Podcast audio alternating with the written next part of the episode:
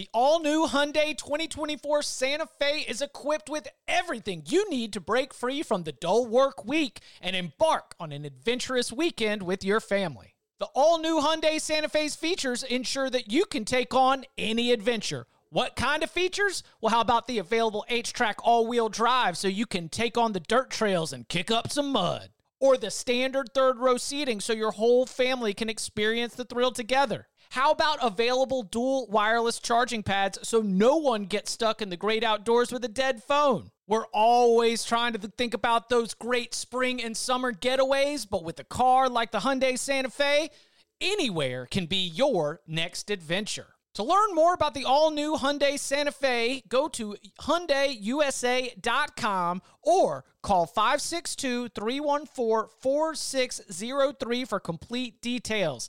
Learn more about the all-new Hyundai Santa Fe at hyundaiusa.com or call 562-314-4603 for complete details. Welcome back to the Cover 3 podcast with your hosts Chip Patterson, Tom Fornelli, Danny Kanell, and Bud Elliott. It's your call for the best college football coverage from National Signing Day to the National Championship and everything in between. CBS Sports presents the Cover 3 podcast. All right, guys, welcome into a special edition of the Cover 3 podcast. I know we teased guests uh, earlier in the week, and uh, I chatted with this gentleman here uh, on the way home from AFCA uh, when I was in line security at the airport.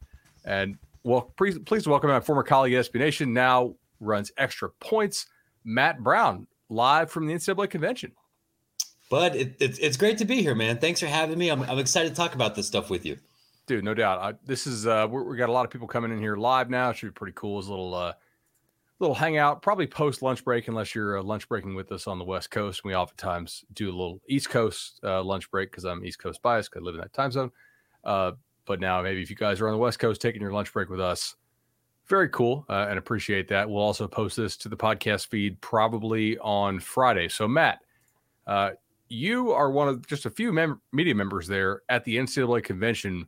What can you explain to the audience what this actually is? Yeah, it, it's a great question because I think there's been a little bit of um, I don't want to say misinformation, but but maybe jumping to some conclusions about what's actually happening this week. Uh, in Indianapolis, we, we we have a collection here of all of the NCAA's membership: Division One, Division Two, Division Three. You have ads, commissioners, presidents, senior women's administrators. All of these people are coming together.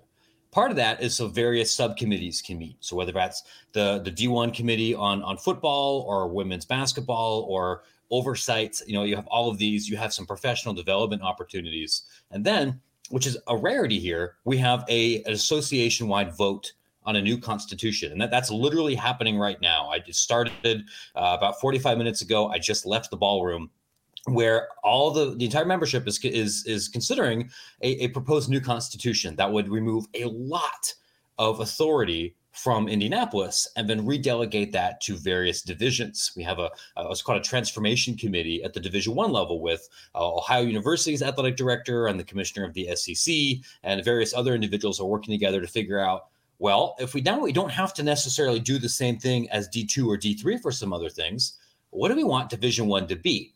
Those are the really big existential questions, but those aren't happening today. Today is where everyone's going to agree upon this this big framework to set up the big fights later on.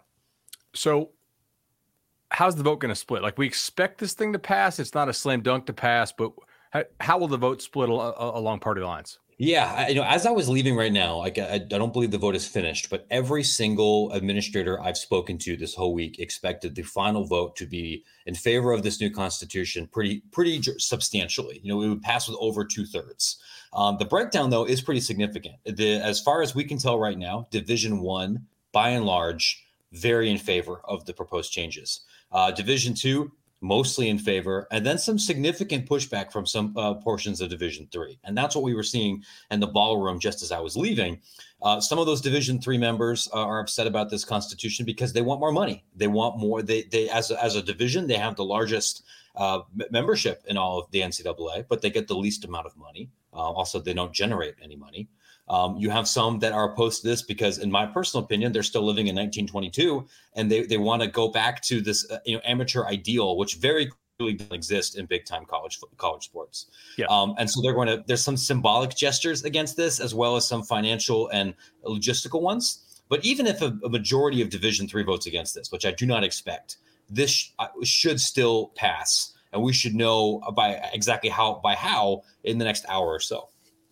Awesome. So, uh, assuming this passes, uh, n- not that they've made specific rules yet that will differentiate, you know, D1 and the Power Five and, and D2 and D3.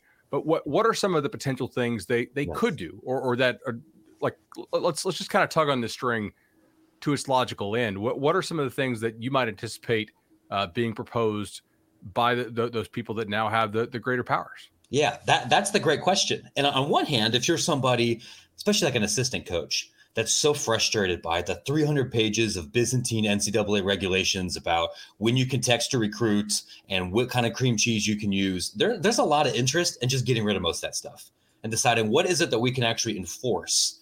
Let's focus on that. And the stuff that we're kind of doing haphazardly or just makes everybody's life harder, let's just not do it anymore and and assume that things will, will be okay. So there's that's something that could happen at the division one level.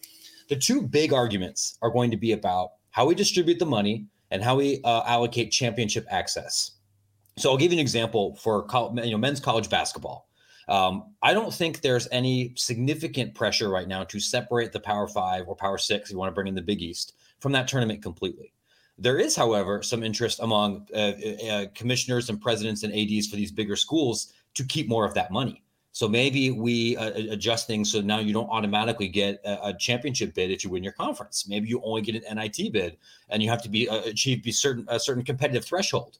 Maybe you have play-in games, like whoever wins the Colonial might play whoever wins the MIAC, and that team gets a 12 seed rather than automatically playing in. Or you might decide to change the um, NCAA unit allotment, which is really important for mid and low majors right now, there's no guarantee that that system continues. You also have some other leaders who say, not only do we want to continue that, we want to do it for the women's basketball tournament too. We want to give people money for making a Final Four or winning multiple games for the women's tournament. That would be more equitable. Uh, so those are those are those are conversations that are going to happen. I, I think, uh, particularly in the SEC world, you have a lot of ads who would say, "We want to fully fund softball." We want to fully fund baseball. We are making Scrooge McDuck money right now with our television deal. We have the money to make sure every Arkansas student athlete gets a full scholarship. We, we shouldn't have to do this partial stuff because Hofstra's poor. Uh, and so you might want you might have a world where a conference could decide rather than the NCAA how many scholarships you get to have for a sport. And maybe we have two tournaments. Um, uh, one for uh, everyone who wants to fully fund Olympic sports, and some that want to pursue more of a Division three model. There is one of the more interesting clauses in this constitution says, hey, your division, if you want to make another division within that division, you can. If we want to create a division four um, for like really big boy college football or some subdivision within how we do D1 sports, if the membership wants it, we could do that. And that's something that I think could be discussed moving forward. So, Division Four is is that the de facto terminology for what we always hear about, like with the Power Five breaking off in theory? You know, I think potentially, or I mean, I I don't think from the conversations I've had right now that the a P five everybody else split is going to go exactly on along those lines, and, and, part of it just in terms of pure finances. Uh, I think you and I have talked before how nobody really loves this idea of paying an SEC coach seven million dollars to finish in last place in that division. Sure. And that, that happens. They definitely don't want to do that for a team that's going to go two and eight because there's no more Western Michigans to play. So there's still a financial uh, incentive to not completely cut off the G5 from whatever big time college football needs to be because people still need homecoming opponents and they still want to have a seven and five uh, bowl appearance to keep people engaged. But could that be, hey, in the past, the rule for D1 was you had to have a stadium and attendance of a certain size. And you and me and your listeners and God all know no one's enforcing that rule right now. It's all pretty much made up. Maybe they change it maybe that maybe the the you know the SEC and the Big Ten get together and say, hey, if you want to play D1 football, uh, the highest level of football, you have to sponsor 22 sports. So if you're poor and you're, you're doing 14, that's the benchmark that we have to use, and you can go now into the Division two kind of football. So that might mean it's P5 and Missouri Valley teams and some Mountain West teams, and the MAC does something else. Those those things are all are all possible. Like they're being talked through at the moment. Very interesting. So I I, I, this is not a basketball podcast, but I do want to kind of double yeah. back to one thing you said, which was potentially if if the P5s get more power, as we think they will with this vote, they could say, eh, "We're not going to give money to all these auto bids anymore." In theory, like I have to think, just given the amount of revenue that flows to some of these smaller conferences from the NCAA tournament, which is like one of the major revenue drivers for the NCAA, uh, that's got to be something that would kind of hold up conference consolidation in, in, in, some places. Like there's some of these co- like conferences at the lower levels that really overlap each other geographically, and it would make sense administratively, I think, to be in the same league. But because if they remain smaller, they get the AQ bid money. Like if that goes away, we could see a lot of like down ballot conference shifting, right? Uh, I think there is the potential for a ton of conference realignment changes depending on what happens with this constitution. You know, to, to shift to college football here for a second, this is a question I get a lot from fans of Conference USA teams. You've got nine people in that league right now, and they're wondering when, when they're going to add a tenth or when they're going to do something else. Well, you know, one potential thing that could happen, that could happen, not saying it will, but could, is that this new um, Division One constitution says we're going to have another moratorium and if you don't have your application to join FBS by June 1st, you have to wait 10 years, which has happened before. And if that happens, well, if you're a school like Kennesaw or maybe a school like Eastern Kentucky that wants to eventually be an FBS institution, and you realize, like, oh crap, if I don't get in the boat now, it's not going to happen. Maybe you jump to Conference USA, whereas maybe you were less interested in doing that six months ago. Um, and I think if you're Conference USA, you might you might selfishly hope for that to get a better pool of FCS candidates than what you have available right now, which is, to be honest with everybody, like not that appealing um, if you're a, a, member of that particular conference. Makes you're right. Sense. Yeah, there could be consolidation around around AQ bids. There can be consolidation to, to change things with travel, to split things up, to to change the size of the postseason for some of these things. If if you're a fan of Florida State, probably nothing that happens in the next couple of months is going to dramatically change your experience as a fan. If you're an assistant coach at Florida State, it might, but not if you're a fan. But if you're a fan of an FCS team or a one AAA team, one of these D1 schools that doesn't have football, or maybe a, a, a lower level G5 team, this could be a big friggin' deal to what happens with your program for the next decade. For sure. Uh, so shifting some, to some changes that, well, also, I guess if you work yeah. for Florida State or work for one of those P5 schools and they throw away a lot of the unnecessary uh, rules and regulations. If you work in compliance and your your job is to chart how much cream cheese everybody's allowed to get, uh, and I, am not using cream cheese metaphorically, like that used to be a thing. It's like sure you did. couldn't have more than X number of condiments, or is cream cheese a condiment? Probably not, but uh, like you, accoutrements to, to, to your bagel. Uh, sure. if you work in, you know, in, in compliance, there, uh, that's that's probably not something that uh, that you want to see necessarily, but you may be in charge of other compliance issues well, as well. Th- that's honestly that's exactly it. And I've talked to so many compliance people that have, that, that have, who still like believe in the NCAA. They're like, I pray to God that this rule book gets smaller because nobody goes to law school and takes one of these jobs because they want to be the cream cheese police, right? right? And the hope is, hey, if my compliance job gets easier, I could spend more time on NIL or I could spend more time being a sport administrator or taking on other duties and potentially become an athletic director, which that used to be the the pipeline to becoming an AD was to go get a, law, a, a JD and, and, go through compliance. And now it's, a, it's shifted a little bit more to a finance and a development background. But I don't, I, I mean, I've, I've heard people say like, I would rather not have an APR. I would rather not have to tell my assistant coach that what you can only text on Thursday and not on Friday. And we have to go look up what we can do on TikTok or anything. Real grown-ups who get into this business for anything resembling the right reasons, they don't want to deal with this stuff. Um, if if if the world shifted where that became less of what they were focused on, I think you would not see very many school-based complaints. And, and I would have to think that some of these rules uh, certainly have come from P5 schools, but some of them have also come from some of your smaller schools that saw somebody taking advantage of something or just doing something in a new way and realizing they didn't necessarily have the funds uh, to to execute that new plan, and thus they got all their other un- underfunded schools together and passed a rule that said you can't do this, which I think underscores the point. Like wh- whether or not you think it's good to pass the Constitution, uh, there's certainly it is weird that we have these schools, some of which have budgets of 150 million, and some of which have budgets of like 15 million, governed largely under the same structure. Like they're not even really playing the same game. Some of them actually are doing the Am- Amateur model. You know. No, you're you're uh, you're absolutely right. And this this this is they're talking about this in the ballroom, and uh, they're it's it's a reoccurring theme here. And the, the only it's a, it's weird because literally everybody in Indianapolis right now would say college sports is not super healthy, and the majority of those problems are with Division One.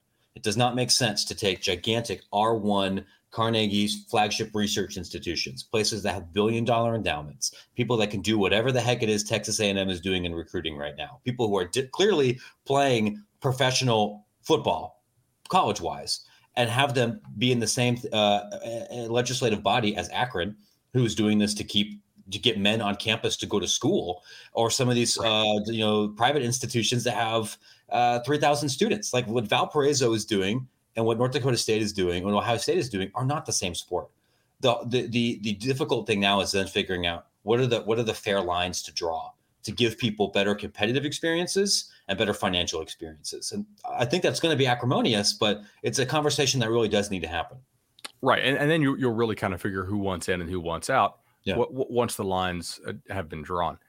Uh, so some things that are not necessarily included in, in the Constitution, but perhaps could be uh, enacted in different ways d- down the line. Uh, I just wanted to run some things by you to see what yeah. you've heard on the administrator side because I was just at AFCA talking to a lot of these coaches, and one of the things that came up uh, that I, I, spoke with a coach who's on the competition committee uh, about, and I think it's called the competition committee, it, it, the, the, the, the, rules committee, excuse me, mm-hmm. Uh, was the idea of guys having to sit out until the end of a series if they are injured and require help to get off the field. This is sort of the hey, go down, lay down rule proposal. Is that something that has come up there at all? You know, a, couple of the football rules did. There's there is. Um, I would say that athletic directors and presidents also check Twitter. They're aware that there is broad uh, disagreement and frustration with targeting. That there's broad disagreement and frustration with um, some some recruiting calendar situations. I, I, know that the football oversight committee spent a lot of time talking about transfer windows.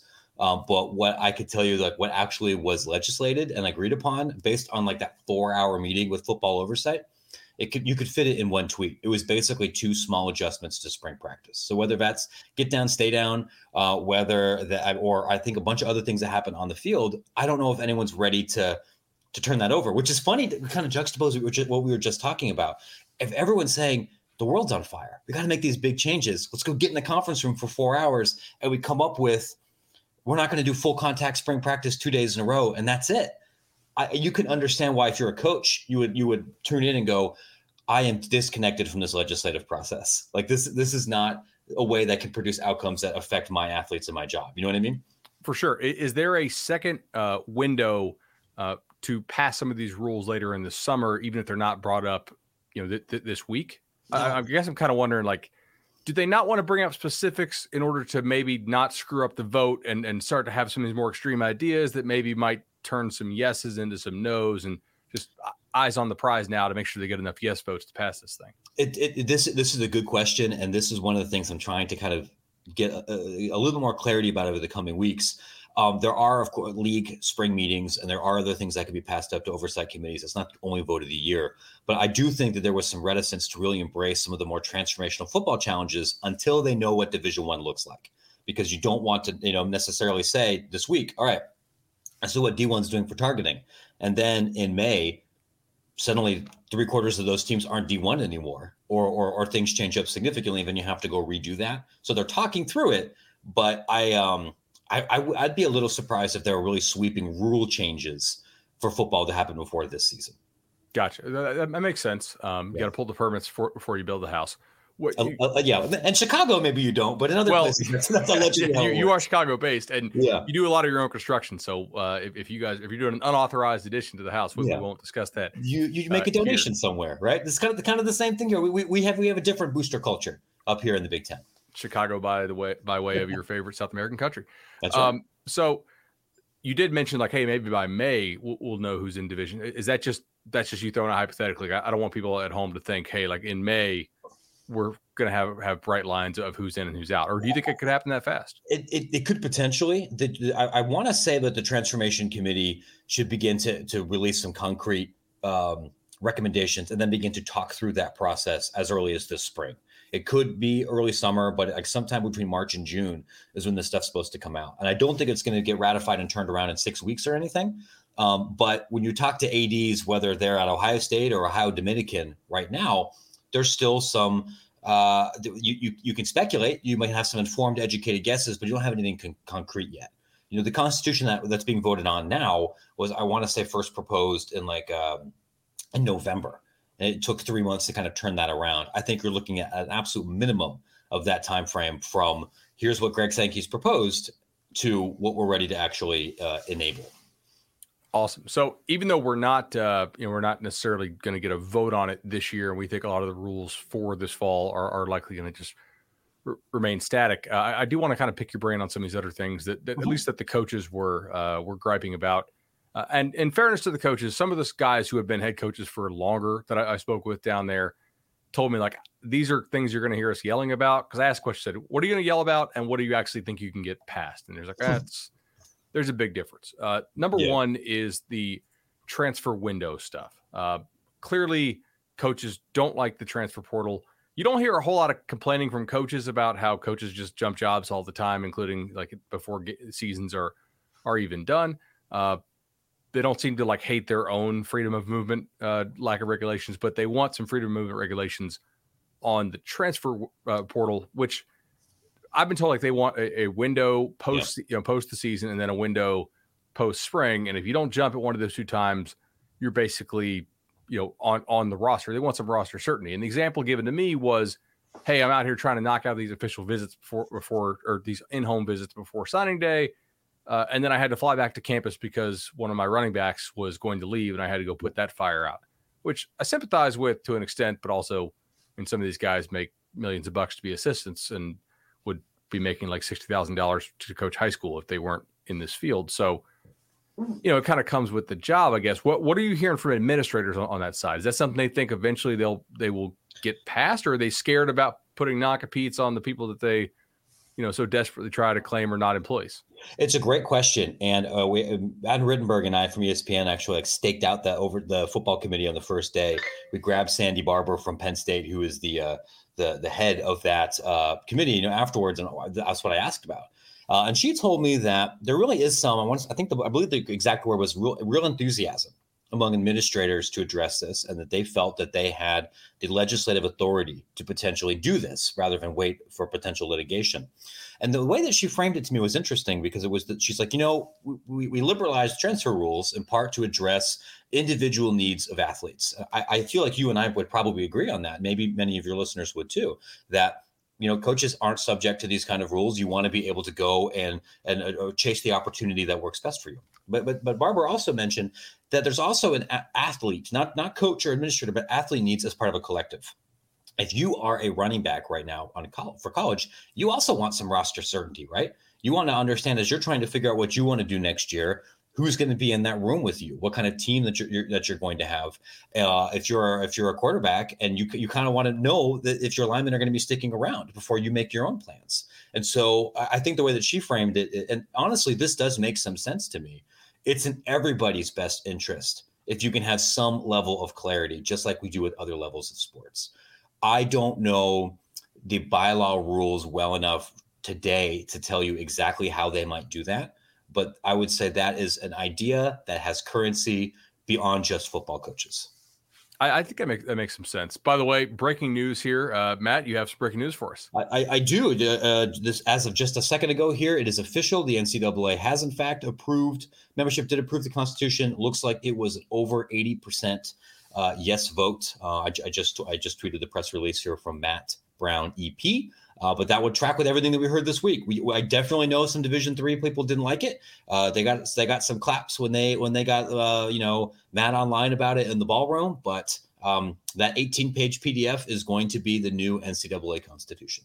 Turns out if you let FCS and D2 keep their money, they'll vote for you, and D3 can yell and holler, but you don't need 100% approval uh, for this thing to pass. That's, uh, that's that's exactly right. This is what Oberlin's job is in higher education: is to complain about these kind of things, and that's great. Good for Oberlin, for sure. The perfect combination of versatile athleisure and training apparel has arrived. Thanks to the visionary minds of New Balance Clutch Athletics and Rich Paul, the designs reflect the heart of the athlete and the spirit of the community. With rising defensive football stars Will Anderson and Chase Young on the roster, Clutch Athletics brings the best innovative gear to all athletes, giving them style and performance on and off the field. Learn more and purchase Clutch Athletics at newbalance.com. Robert Half research indicates 9 out of 10 hiring managers are having difficulty hiring. If you have open roles, chances are you're feeling this too. That's why you need Robert Half. Our specialized recruiting professionals engage with our proprietary AI to connect businesses of all sizes with highly skilled talent in finance and accounting, technology, marketing and creative, legal, and administrative and customer support. At Robert Half, we know talent. Visit RobertHalf.com today. We'll take some listener questions here in a yeah. second if, if you're down for it. The other one I wanted to run by you is, is yeah. very much process oriented. Well, I guess I got two more. Uh, the early signing period. Um, we now have five of these under our belt. I don't love this. I mean, selfishly, I would rather push back to the regular one for content purposes. It would give us more stuff to talk about in February. Right. And I don't think it's great for the sport to have all of its action in December. But also, this has like bastardized the hiring and firing process to where you, you used to not fire a coach in October unless it was for cause. You know, he, he did something like legitimately bad, probably off field. Yeah. Not just, but now we're seeing guys routinely fired in October to, you know, get a jump on the hiring process. And I think it's because how damn bad these first signing classes are that schools are signing because they don't have any time to scout it out. Yeah. Do you think they can get it pushed back? That that, that you're, you're exactly right on that, and that's it's the same thing. Um, there are some things in this world, I think you and I would agree, that coaches complain about, and their bosses go, mm-hmm, "Yep, I totally yep. understand it," and immediately ignore them. I think a very common one example of that would be coaches complaining about their apparel, athletic apparel contracts. If a coach goes up to their AD and says, "We need to be a Nike school. We're losing out on kids because of that," their coach is going to say, "Like, no, that's my job. Like you, you, you, you, you compete in the socks that I give you, and you like it." But on, on this kind of thing, it, it, makes sense for everybody to be invested because you're right. It, it doesn't just hurt um, your performance on the field. It creates a perverse set of incentives for schools to waste a lot of money, whether it's donor money or their own money, in ditching a guy in October. It's bad for the athletes because even if you do this and you nail that first class, you're going to lose 15 dudes to the portal. Uh, you, right. people have to leave early to figure out their, their own futures. You're going to lose a class either way. Um, and everybody ends up wasting more money. So I don't believe there's a consensus at the moment between do we consolidate the the signing day uh, periods and just do everything in February again? Do we make the first early signing period way earlier, maybe before the season, to allow a junior who uh, just really wants to go to that particular school and get in the boat to do it? Do we do we push the one in February back? I don't I don't think there's consensus there. There's the the one thing I was hearing from a couple other like G5 ADs was we feel like we need more data, but the data that we have on this current system right now would definitely support the idea that this isn't the best way to do it. There, there were more. I mean, I, I get Greg Sankey was right. There were significant unintended consequences of those two signing periods, even if it was a net benefit for athlete flexibility.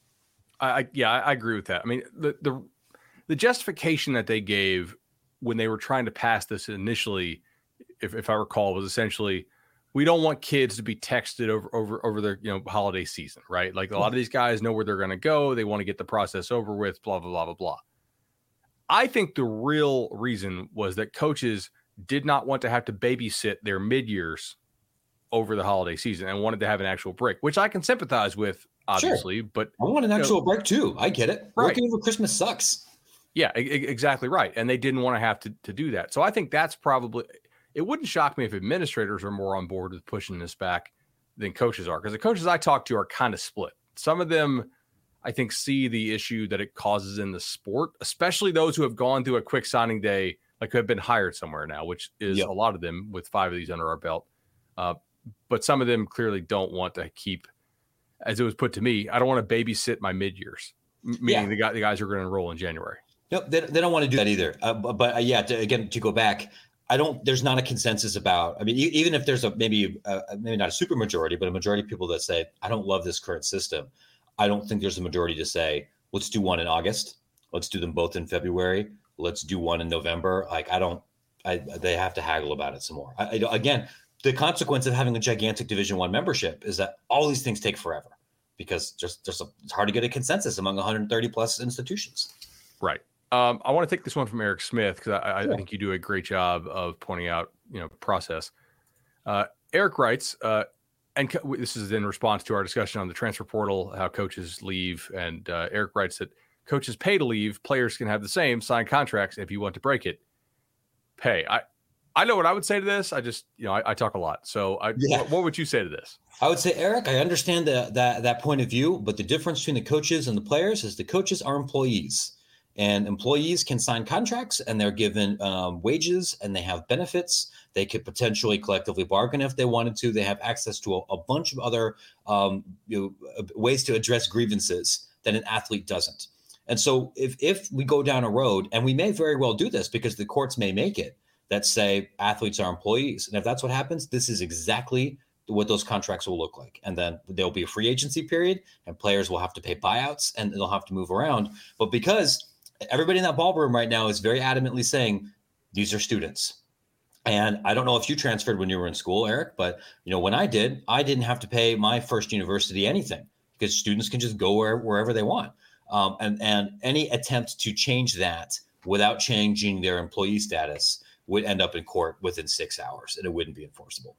Yeah, the whole non-competes on people that we are really desperately trying to fight in court to say are not employees. Like courts don't look really fondly on non-competes. They definitely don't look fondly on non-competes on people that you are claiming are Yeah, are not employees. uh, I, I. I will say this: there, there is one exception, and that would be for service academy athletes who are have been uh, have been enrolled for several years past their commission date.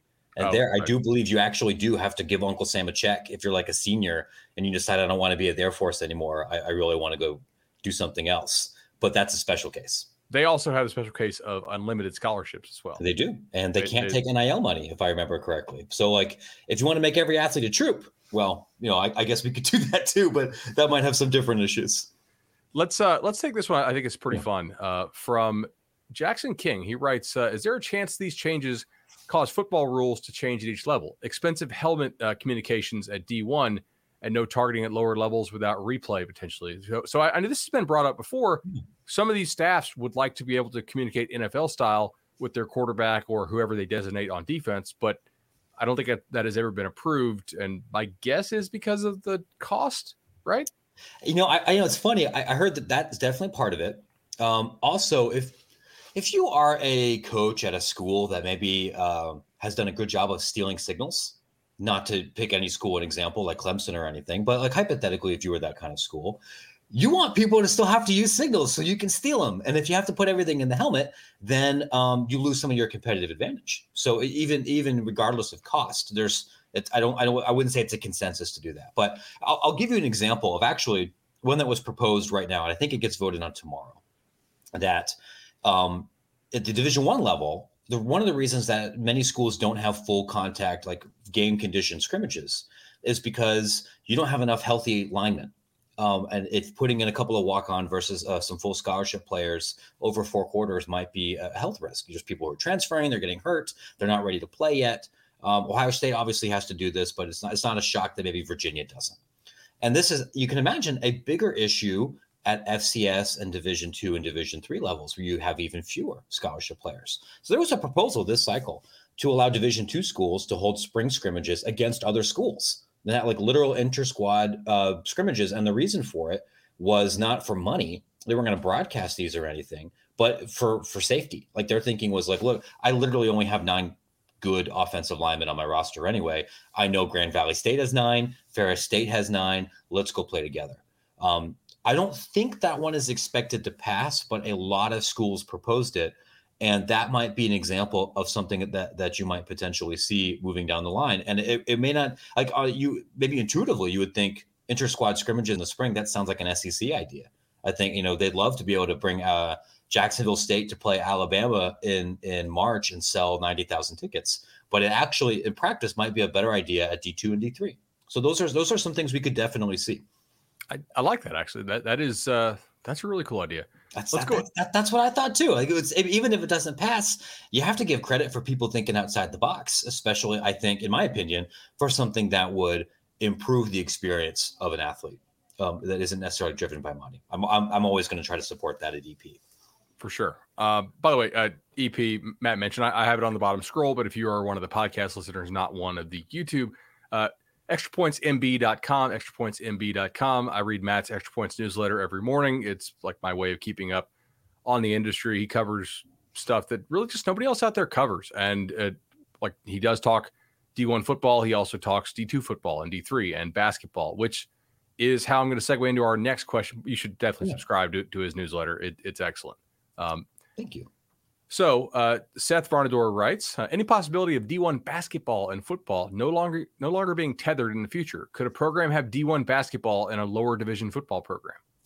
This is a good one too, and I asked a bunch of Division two people about that this week because uh, my, my hotel here in Indy is where all the D two folks are, and I think there's a real possibility that this could happen for Olympic sports.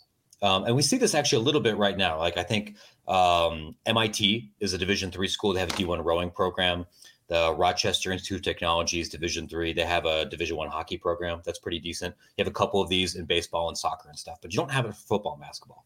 And when D three is non-scholarship. That's correct. So okay. that yeah. that means that MIT can't offer uh, rowing scholarships, but they still compete at D one, or the the the RIT hockey team can't do scholarships.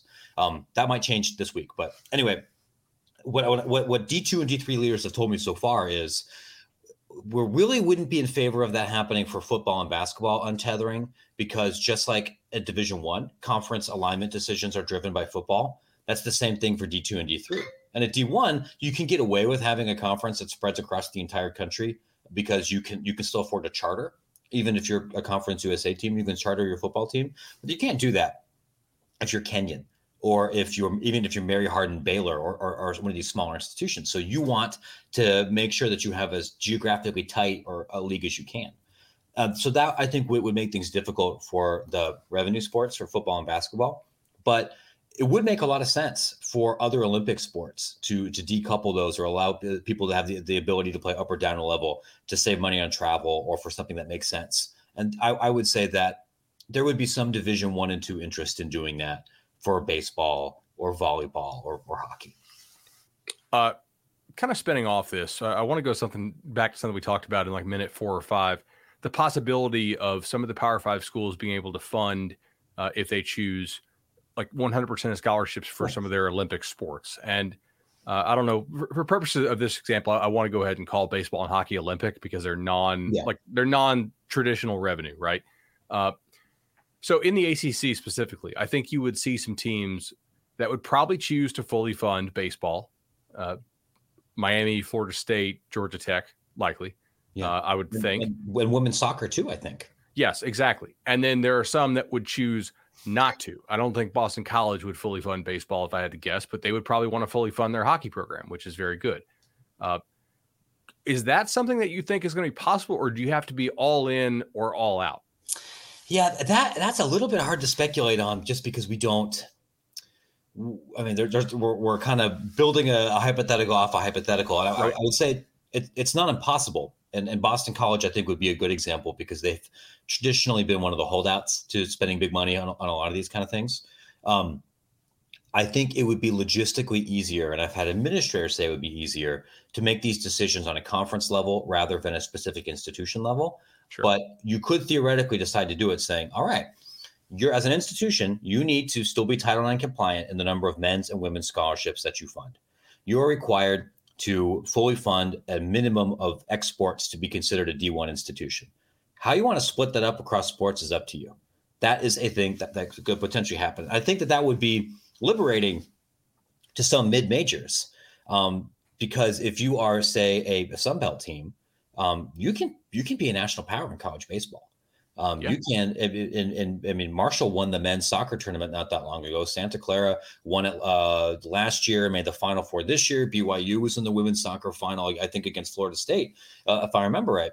So that might actually improve championship access if you can pick or choose and decide, like, we really want to push our chips in for this particular thing, which may be a way to kind of haggle and give the P5 a little bit more autonomy and let the the G5 AAA schools have some dignity. We'll see what that ends up you know looking like. So that the championships would, would potentially like you could play uh, if you're Boston College, your team could play in the full scholarship hockey national championship tournament, but then your baseball team could play in the partial scholarship uh, national title. So it would be interesting because like at that point, you're not really like D1 baseball versus D2 baseball versus FCS or not FCS baseball, but like you see what I'm saying here? There, there's yeah. there's a real mixing of divisions there, almost that, along the lines of, of who's funded and who's not, which technically it is now, I guess. You know, just less mixing. Yeah, that yeah, that's it's entirely possible. Um, and, and Boston College might decide it's better for our branding to be a non-scholarship program but compete in the scholarship one because we want to be around peer institutions rather than letting people think that we're we're peers to Holy Cross, even even though that's what we're spending on, and, and that could be their decision too. That is, uh, I don't think that's settled right now, but I, I would expect that to be a, a, major point of contention and, and and changing what these these postseason tournaments look like moving forward. Uh, this one comes from Cameron. Cameron asks, uh, which I, I think we kind of touched on this early on, but uh, obviously people join at different times. Uh, Cameron writes, "Do you believe the P5 slash P6 P6 is basketball for those of y'all who uh, who don't know with, with uh, the Big East will push for additional money from the NCAA tournament since the NCAA gets such a large amount from it now?" Yeah, I, I think that that is almost a given. and there's a couple of different ways they could do that. They could do that by changing the Division One unit payout formula. They could do that by changing the criteria where at large bids are distributed.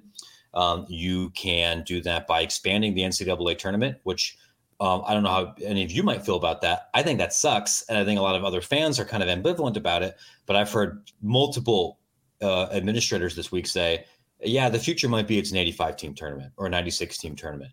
Um, and then we just skew things. So a team that goes six and 10 in ACC play can still get in there, there's there's a couple of different ways that you can shift more of the money and power to the big schools without making it look like that's what you're doing. But I I would imagine that's going to be a a virtual guarantee of the next couple of months. Matt, uh, one thing I want to ask you about this is not really from the uh, from the listener or the audience. We really do appreciate the audience, obviously, hanging out with us twice live in, in one day. Uh, NIL, we had an interesting conversation in the airport. I'm not sure how much you're free to share Mm-hmm. Uh, what what do you think is going to happen to schools potentially uh, that are trying to pose NIL and double dip it as charity? Yeah, I was gonna let, let, let, let, let the chopper spray. You, you you had some real uh, you had some real takes on this when, when yeah, I was on. Let me um let me think of that. So I, I, can tell you that this is something I plan to write about more in extra points. Uh, not this week because of, of the NCAA convention, but but hopefully soon. Um, I, I very broadly speaking, I don't think the NCAA is a regulatory body that is equipped to do very much about NIL right now. They can ask some questions, they can open a perfunctory investigation, but I, that would not be who I would be worried about if I was a, a, school, maybe coloring outside the lines a little bit. I would be worried about the IRS.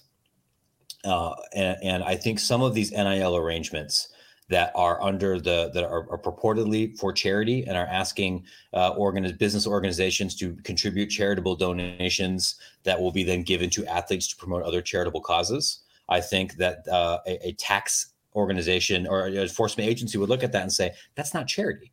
Um, and there's a big incentive if you're a very rich person to want to make your NIL bag drop tax deductible through as a charity rather than as a business expense, which might not be the same deduction. It's going to involve a lot more paperwork, a lot more oversight. And that would be my concern. The other potential concern is that even though the IRS is a federal agency, a lot of the nonprofit governance regulation happens at the state level. So theoretically, if you were in a state where the flagship program was engaged in a highly public, maybe a little bit sloppy NIL charity or uh, entity, and the attorney general of your state happened to attend a rival institution, and it's a place where uh, you know that kind of political enforcement wouldn't be uh, out of place. Maybe I would be concerned, and uh, I think you don't have to be Encyclopedia Brown to figure out maybe what state I'm talking about. Uh, so, so th- those are those are things I think I would be worried about for the IRS, for uh, businesses, for universities, and also honestly for athletes, especially those first three months when nobody really had any idea what compliance was was supposed to do here, and I don't think people were sending out W nines. And there's going to be a couple people that suddenly realize, oh crap, that truck that I got, even though nobody gave me any cash, but that truck that's worth seventy five thousand dollars, that's a taxable asset, and I'm going to have to report that, and I I have to go give cash now. And there's going there's there's going to be some athletes I think that are going to be very surprised um, come March and April about what their new financial situation is going to look like. For sure. And I, I, think the schools that are smart about this, to the extent that they are allowed to do so under their yeah. individual state laws, which is an, an issue as well, because like the state laws vary quite a bit, uh, need to be as proactive as they can about educating your guys. Hey, uh, like compliance generally goes around and looks at what people are driving. Like that's kind of one of the things. If, if you read mm-hmm. some of the mm-hmm. Ole Miss reports, right? Um, the, the, the loaner car for for a long time type thing they, they usually know what their kids are driving. Like if you're driving a seventy-five thousand dollar truck, at some point compliance has to communicate to its NIL folks, hey, like we need to make sure, you know, that, that Johnny knows that he's going to have to pay taxes on that, even if it's not a uh, not, not a cash based transaction. But yep. this is kind of classic: pigs get fat, hogs get slaughtered, right? Okay, you do you funnel a bunch of money via NIL to players, cool. You do it as a charity, maybe flying a little too close to the sun. I right. You and I both know that uh, there is an underground economy to support what athletes. Right. I, I know. Right.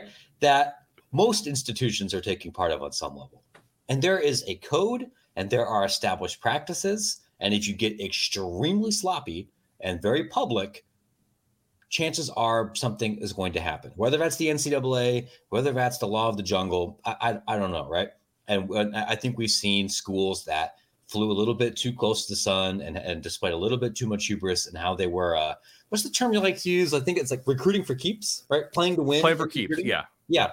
I, we're going to see that with NIL too. I don't know exactly which badge is going to be the one handing out punishments, but there will be a badge you know, it's always like, hey, you can go 85, maybe you can go 90. This is not legal advice on on, on the interstate. exactly. But but if you're ripping 135, they're going to get the they're going to get the chopper up. They're going to get the you know the, the speed yeah. strip or the strips out and and uh, and and have a real uh, real look at that. So I, yeah, I think that's I, I think your your the point you made to me in the airport on that was was great. Uh, I'm glad glad we got to bring that up again here. Uh, we have a, a, question here about St. Thomas. This is really in your wheelhouse. So St. Right. Thomas. Let's go talk. Let's go talk about Tommies here. One second. Yeah. All right. So, by the way, guys, uh, make sure to like and subscribe to our channel uh, for sure if you can, and turn on those notifications. If you don't have notifications on, you might not know that today's show got bumped uh, from one to three o'clock, which actually worked out great because it was post vote.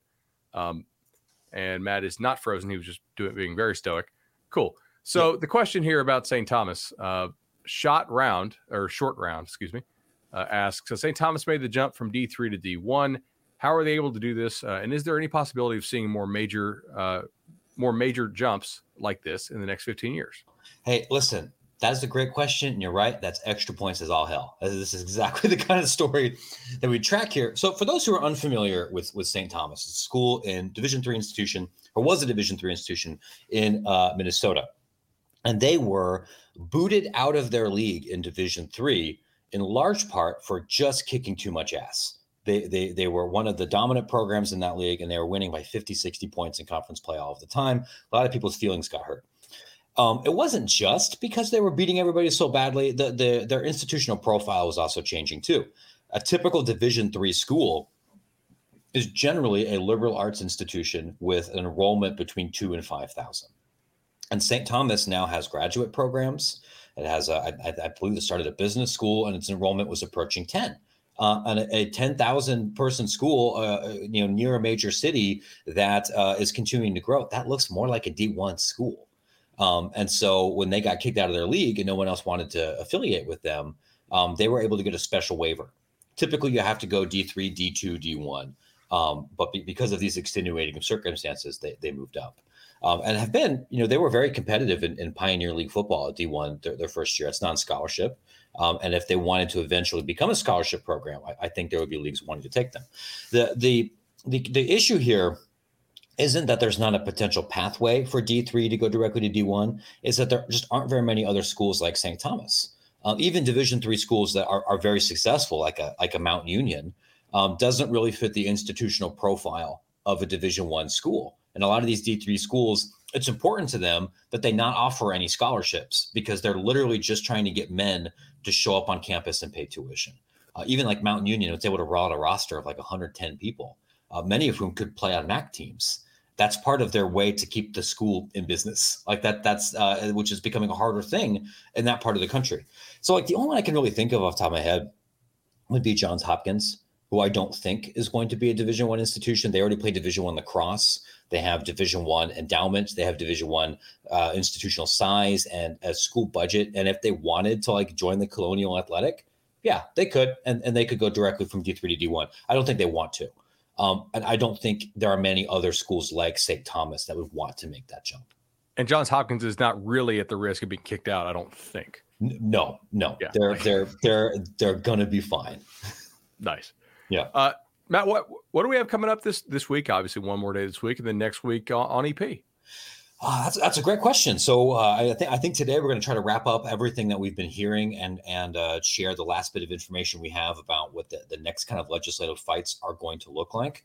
Um, I've got uh, a couple of stories coming up here about mid-major conference realignment. A lot of that's happening in the Northeast. That's been a beat that I, have tried to to stake out. Um, so if you care about FCS football or mid-major basketball, I want to know what's happening with the uh, the MAC or the NEC or the America East, like you, you want to stay tuned. Um, and we, we have a, a I think a couple other kind of in the weeds stories that are interesting where, where we talked to some tax professors and uh, accountants and professionals about what's happening in the, in the NIL space. Um, we have uh, a, a, couple of other interviews with uh, with athletic administrators about uh, what schools are, are going to be doing here, and then. Um, you know, hopefully, I've been saying this, man, for like 18 months, but it's just like as soon as the news cycle slows down for a second, and then we can start kind of doing some fun or some weird things um, that that's my hope too. So if you if you've been in here for an hour and you're like, you know, I, I I'm glad we got Bud and everybody here to let me know um, who which which kids are going where and what assistant coaches are, are doing that's interesting on the chalkboard. If you want to know how your school makes money and what it's doing to stay in business um, and how all that fits together, you might like extra points.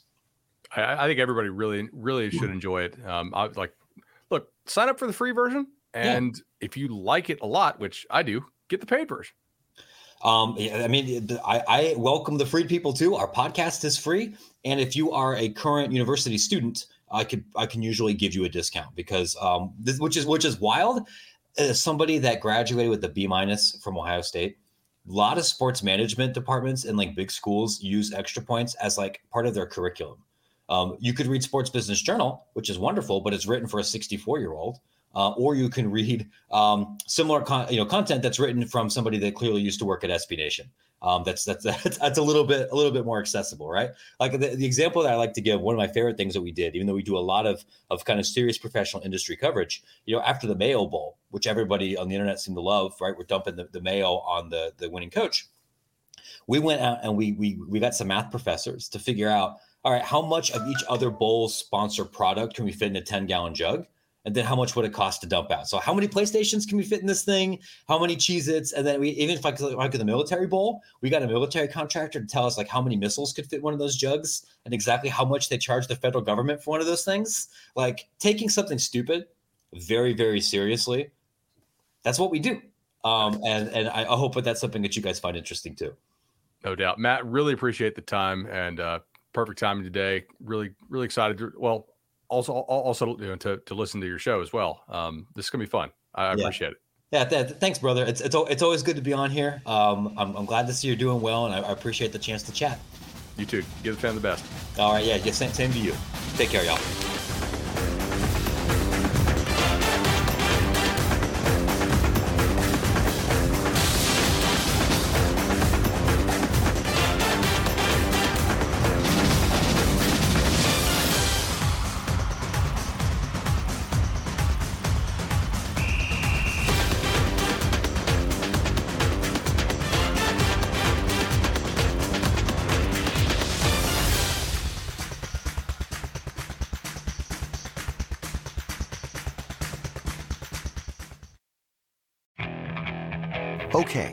Picture this. It's Friday afternoon when a thought hits you. I can waste another weekend doing the same old whatever, or I can conquer it. I can hop into my all new Hyundai Santa Fe and hit the road. Any road. The steeper, the better. Because my all new Santa Fe is available with HTRAC, all wheel drive, so I can hit the trail without a worry in the world. Heck, with three rows and best in class rear cargo space, I can pack the whole family in with all our gear. We've got available dual wireless charging for our phones so we'll never lose touch with civilization and we won't lose touch with the primordial power of Mother Earth. So which is it? Waste the weekend or do something a little more epic? And conquer it in the all-new Hyundai Santa Fe. Visit HyundaiUSA.com or call 562 314 4603 for more details. Hyundai, there's joy in every journey.